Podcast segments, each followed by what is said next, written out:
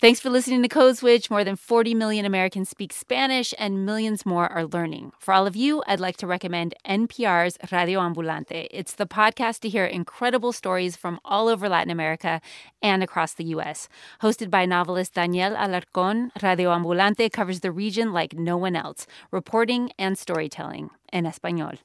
Radio Ambulante is on NPR One or wherever you listen to your podcasts. Linda Grant has been in the weed game in Oakland for a long time, like practically her whole life. At the end of elementary, sixth grade, I started selling weed at 11 years old.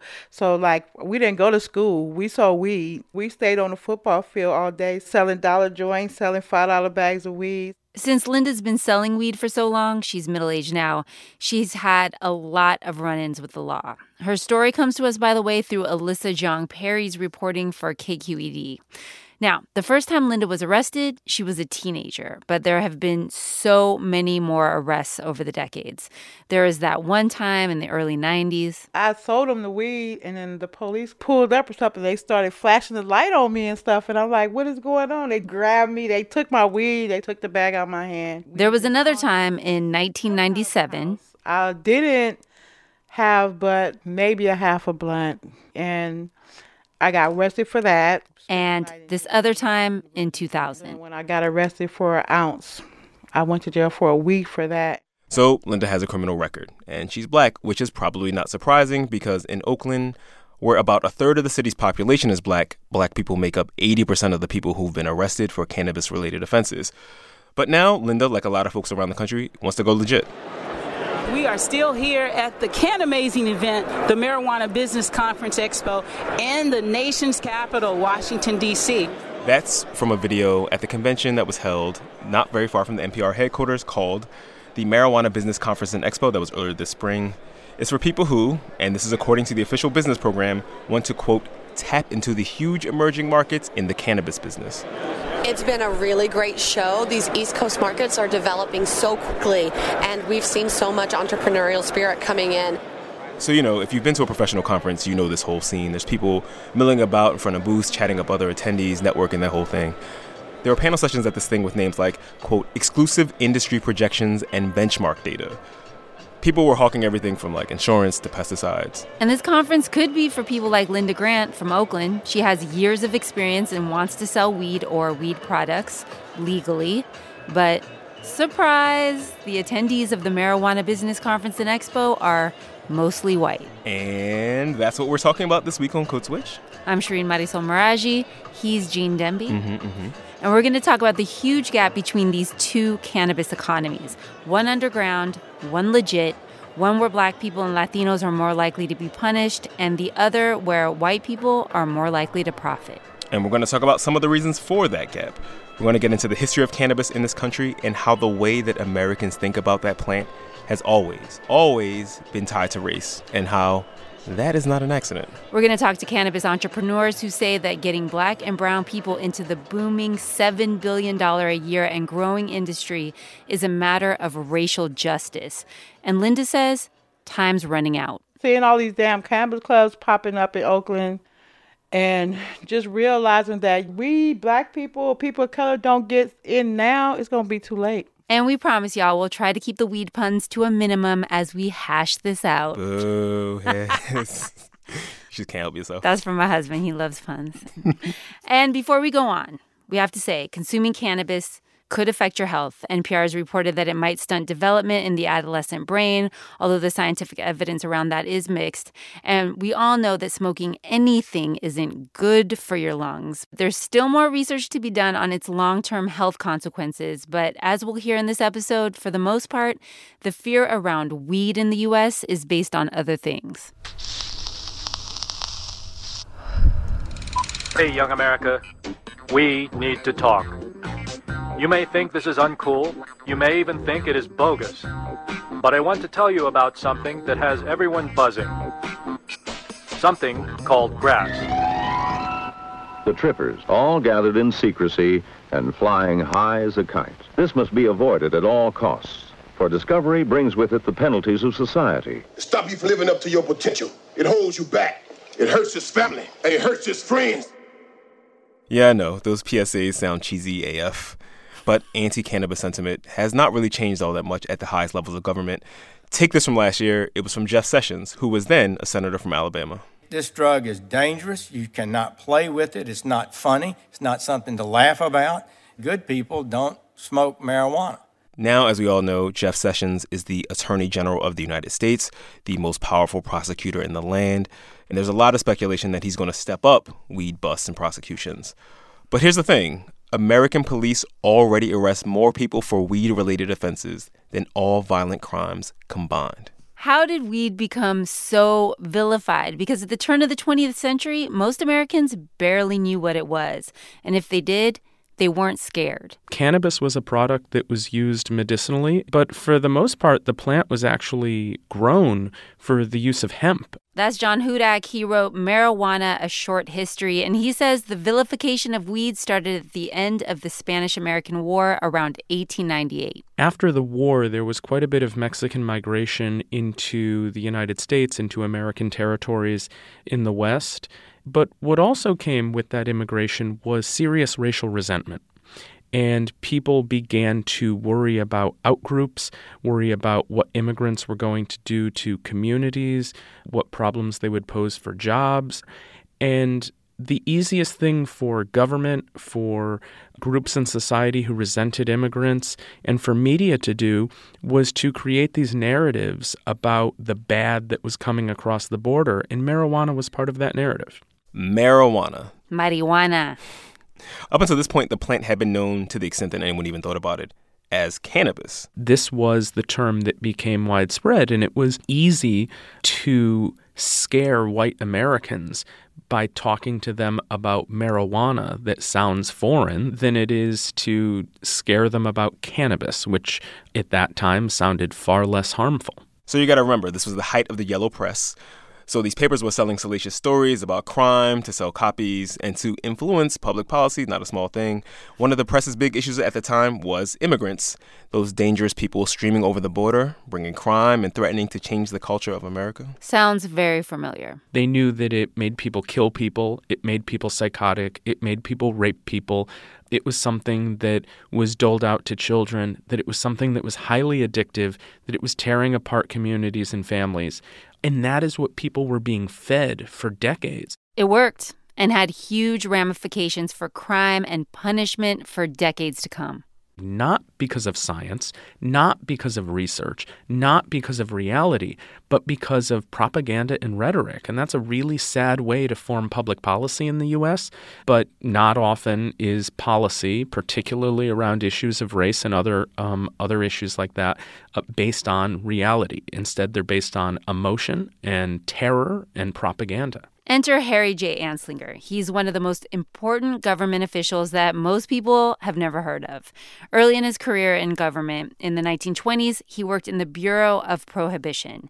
And later, he took over the Bureau of Narcotics, which we now call the DEA, the Drug Enforcement Agency. And he used that position uh, to scare America about all drugs, but especially marijuana. And he did this through some of the darkest openly racist rhetoric um, that we've seen in the 20th century. So Harry J. Anslinger was, by many accounts, an open, unabashed racist, and he used all his contacts in the press to help propagate that name, marijuana.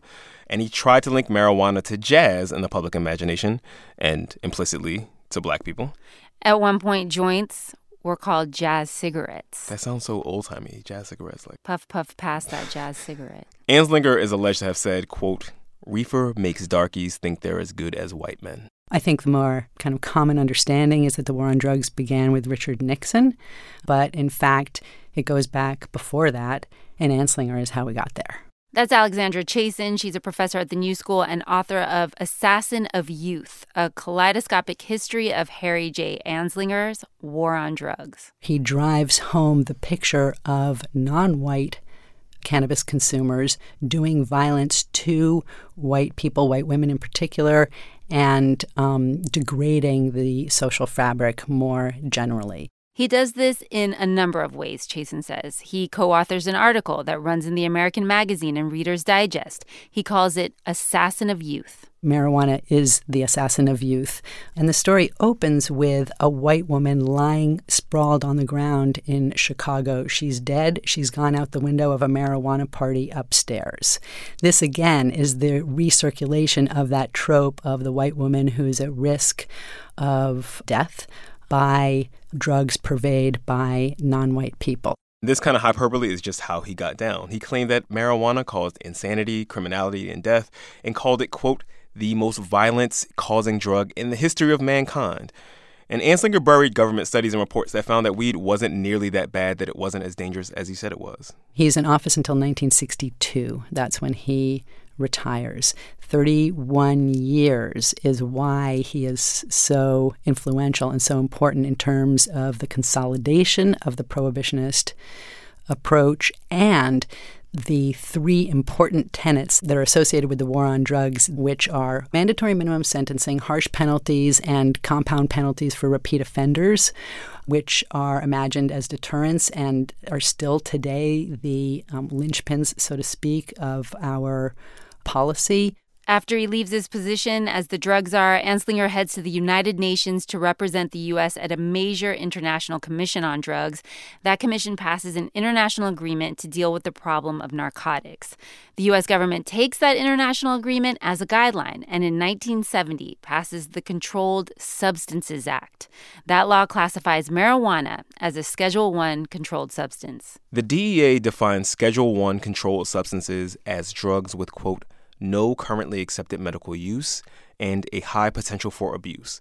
So that's the highest level of regulation for narcotics. Marijuana is on that list, along with heroin and peyote, which are two other drugs that at the time were highly racialized. It's also worth remembering that the president in 1970, when all this was happening, was Richard Nixon. And he felt that marijuana was a very useful political tool. Here's John Hudak. Nixon didn't start the war on drugs, but he really brought it to a new level. He saw with marijuana an opportunity to vilify not just hippies in the 60s, but African Americans and others who he found would be effective targets to form a political coalition against. And so his rhetoric really changed the way in which presidents and other elected officials talked about marijuana, it was no longer this specifically racist worry. This was something that the United States government would unofficially declare a war against and begin spending, you know, hundreds of billions of dollars over decades to prosecute.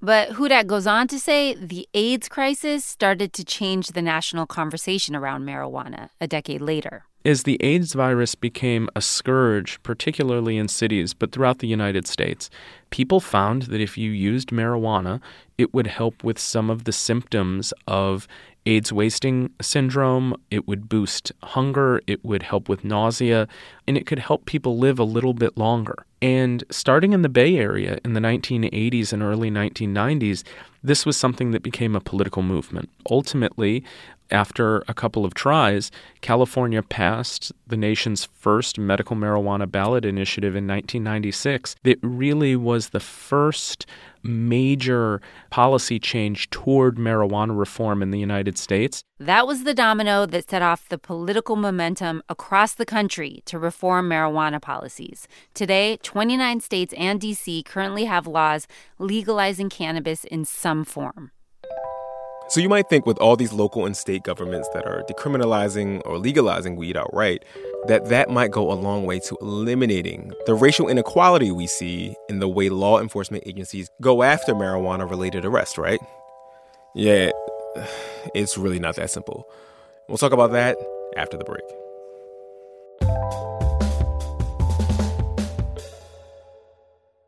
Support for this podcast and the following message come from Blue Apron. Blue Apron partners with sustainable farms, fisheries, and ranchers to bring you all the ingredients you need to create incredible home cooked meals. Ingredients come paired with an easy to follow recipe card, delivered to your door weekly in a refrigerated box. Rediscover how fun cooking can be while enjoying specialty ingredients and exploring new flavors and cuisines. Get your first three Blue Apron meals free with your first order, plus free shipping by visiting blueapron.com slash code switch. Support also comes from Google Cloud Platform. If you're looking to move the cloud, Google Cloud Platform provides security that scales with your business and keeps your data safe no matter how fast you grow. Built on more than 15 years of experience focused on keeping customers safe on Google applications like Gmail, Search, and other apps. With Google Cloud Platform, your applications and data take advantage of the same security model. To learn more about Google Cloud Platform, visit cloud.google.com. Shireen. Gene. Code Switch. Back in 2013, the ACLU put out a national report on race and marijuana arrests across the country. It found that even though black and white people use marijuana at about the same rates, African Americans were nearly four times as likely to be arrested for marijuana possession than whites. Hmm. In some states, like Iowa, if you're black, you're eight times as likely to be arrested for weed. And according to that report from 2001 to 2011, law enforcement officers across the U.S. were making more arrests for marijuana than any other offense in the country. Right. So we spoke to Ezekiel Edwards of the ACLU. He co authored that study, Marijuana and Black and White. And they found that in places where weed had been made legal or decriminalized, at least, there was this really confounding trend. When you look at disparities, which is comparing the rates of arrests of, let's say, whites versus blacks, it generally has very little effect on that, so that you see that disparities either remain the same or actually will increase. If you look, for instance, at Massachusetts, which in 2008 decriminalized marijuana possession, the number of arrests did drop dramatically, including for people of color. But the disparities in the arrests that were still made went up. Just because you remove criminal penalties for one offense, you are not removing the police from certain communities. And so neighborhoods are still saturated by law enforcement that were saturated before. I just think that the concentration of the arrests that are being made becomes even more focused in communities of color. Obviously, like, the public opinion on cannabis has changed so much in the last maybe 20 years or so, right? Where have the sites of opposition to marijuana legalization and like where has the fuel for the old drug warrior ethos, where does that still remain today? Well, one of the fascinating dichotomies that we see now, particularly around marijuana, public opinion now favors legalizing marijuana for recreational purposes and overwhelmingly favors legalizing marijuana for medicinal purposes. Uh, and yet, at the same time, you have several places and states where not only is marijuana still criminal, but people are getting arrested for it in really jaw dropping numbers, and in some places, uh, getting sent to prison uh, for it. And then in a place like Louisiana, you still have people like Corey Ladd, who received a 17 year sentence for possessing half an ounce of marijuana. You still have someone like Fate Winslow, who acted as a go between in a sale of two small bags of marijuana worth $10, who received a sentence because of recidivist statutes of life without parole. And so it's a really a split screen in this country where you have states like Colorado and in Washington where people are possessing marijuana lawfully under state law. And so it's a, a strange and I would say certainly kind of inconsistent and hypocritical picture that that we see. In a lot of places, in a lot of ways, marijuana functions like a broken taillight. Like it is just a pretext for sort of a larger series of interactions with the criminal justice system. Is that a fair characterization? I think marijuana in a lot of places, uh, criminalization of marijuana is a tool that the police rely on and use uh, to justify stopping and searching and arresting people. There, there are places or police departments that m- may may be making those arrests at times because they are concerned about marijuana use, but I think overwhelmingly that is not their priority. Uh, their priority is to control and exert influence and gain intelligence in certain communities, particularly communities of color. And marijuana is a vehicle that allows them to do that. Thank you so much for joining us today, Ezekiel. Thank you so much for having me. So, of course, we reached out to the Justice Department for this piece to ask them a bunch of questions around whether they had any plans to address racial inequities or if they were reprioritizing the way that they enforce marijuana laws. They responded with this statement from an official quote, the scheduling scheme for marijuana and other drugs was created by Congress. It's solely about, and has always been about, public health and safety. they saying, yeah, you going to jail for a long time for this weed. And I'm like, what? It's only a $5 bag of weed, $10 maybe. And I just remember them threatening my whole life freedom over that. So, y'all remember Linda Grant, who we mm-hmm. heard from earlier. She was born and raised in East Oakland, California.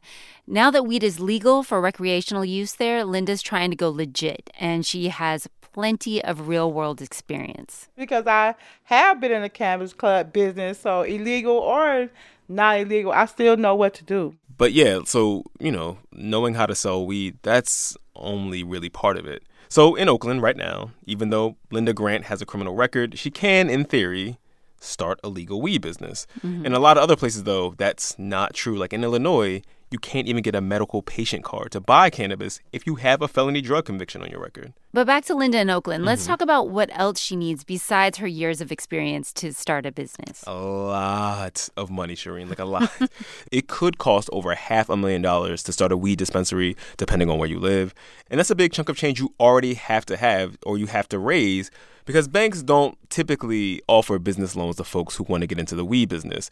It's still a federal crime, and banks are federally regulated. Andrea Unsworth jumped through all these hoops and started her own cannabis delivery service in the Bay called Stash Twist a few years ago. She says coming up with the startup money alone keeps most black people from getting in on the green rush. When you're talking about a venture where primarily the number one source of financing comes either internally from savings from friends and from family we are pretty much at the back of that bus. You know we haven't had hundreds of years to amass capital in that way especially if you were in the cannabis industry. Andrea works closely with another woman named Amber Senter. She's also black and she works in the cannabis industry too. She makes cannabis products. She actually used to run a dispensary and she says you need to know the right people too. You have to have political connections. You have to have community connections. Uh, you've got to have a ton of security. And then also taxes. You know, there's all kinds of taxes that fall on you when you mention cannabis. And then also, you know, this is still federally illegal. So you're dealing with all that too. You got the feds, just all kinds of liabilities around you. So it might sound glamorous, but um, it's a grind, that's for sure.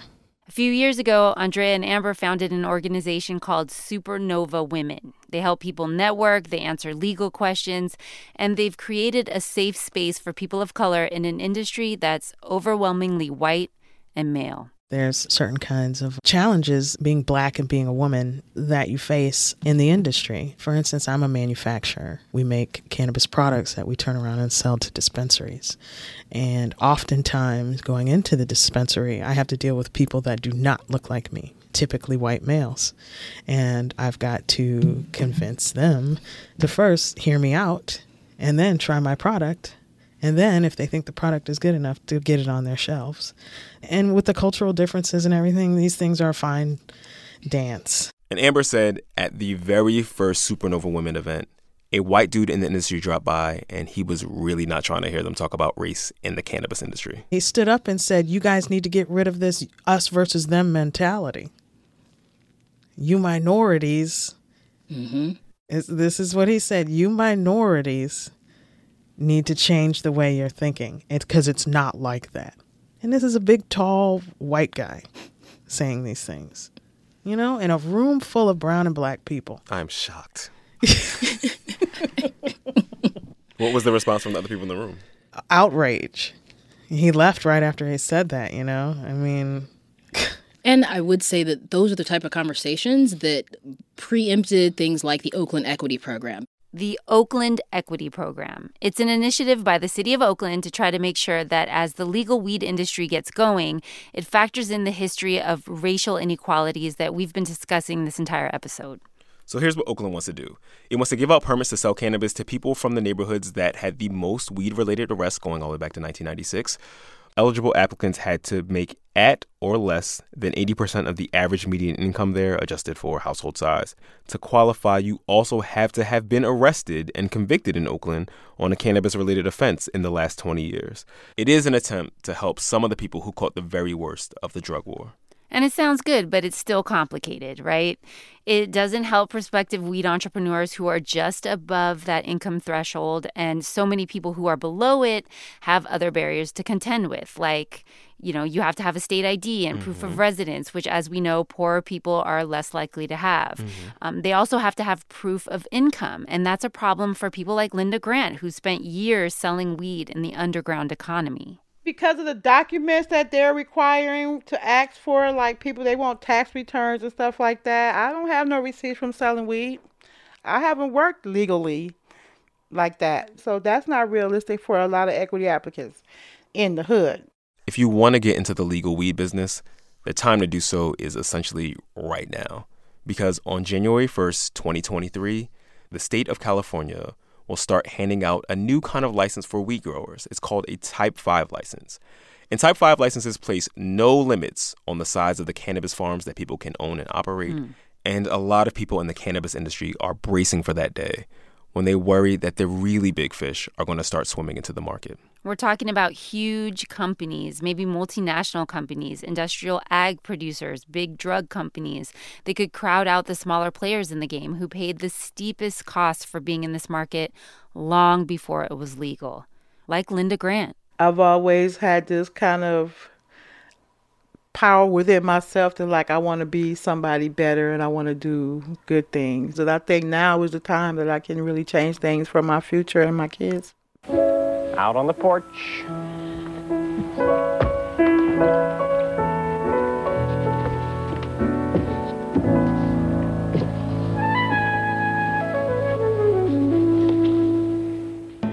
All right, y'all, that's our show. You should definitely holler at us. Email us at codeswitch at npr.org. You can tweet at us. We're at NPR Code Switch. And subscribe to the podcast wherever fine podcasts can be found or streamed. If you're on iTunes, please leave us a review. It helps people find the podcast. And a big shout out to Maria Paz Gutierrez, who produced this episode and did so much of the reporting. What you're hearing now is the song that gives her life. It's called Acid Raindrops by People Under the Stairs. I'm outro. Call me if you wanna blaze one up. When the stress burns my brain just like acid raindrops. Mary Jane is the only thing that makes the pain stop. I let the music take. There are so many good songs about weed, Shireen. Especially from the best coast. We know our weed songs. Man, we got weed songs over here. We got Redman from over there. It's, it's- I mean, it's so many songs. Le- literally all East Coast hip hop in the 90s was about weed. Yeah, that, like, all music in the 90s was about weed. This is also Wasn't true. it? Yeah, all of it. All right. We had original music by Ramtin Arablouei. Shout out to the rest of the Code Switch fam Leah Donnella, Karen Grigsby Bates, and Kat Chow. Our intern is Nana Boateng. A special thanks to Alyssa Jeong Perry, who helped us find Linda's story. Thanks, Alyssa. She's working on a series with KQED that'll come out next month. Keep an eye out. Sami Yenigun edited this episode, I'm Gene Demby. and I'm Shireen Marisol Meraji. Be easy, yo. Peace. I'm Shankar Vedantam. A psychologist once told me that if a Martian knew everything there was to know about a single person on Earth, that Martian would know 90% of all there is to know about everybody on Earth. His point? We're more alike than we realize. Each week, Hidden Brain helps us understand each other and ourselves. Find us on NPR One or wherever you get your podcasts.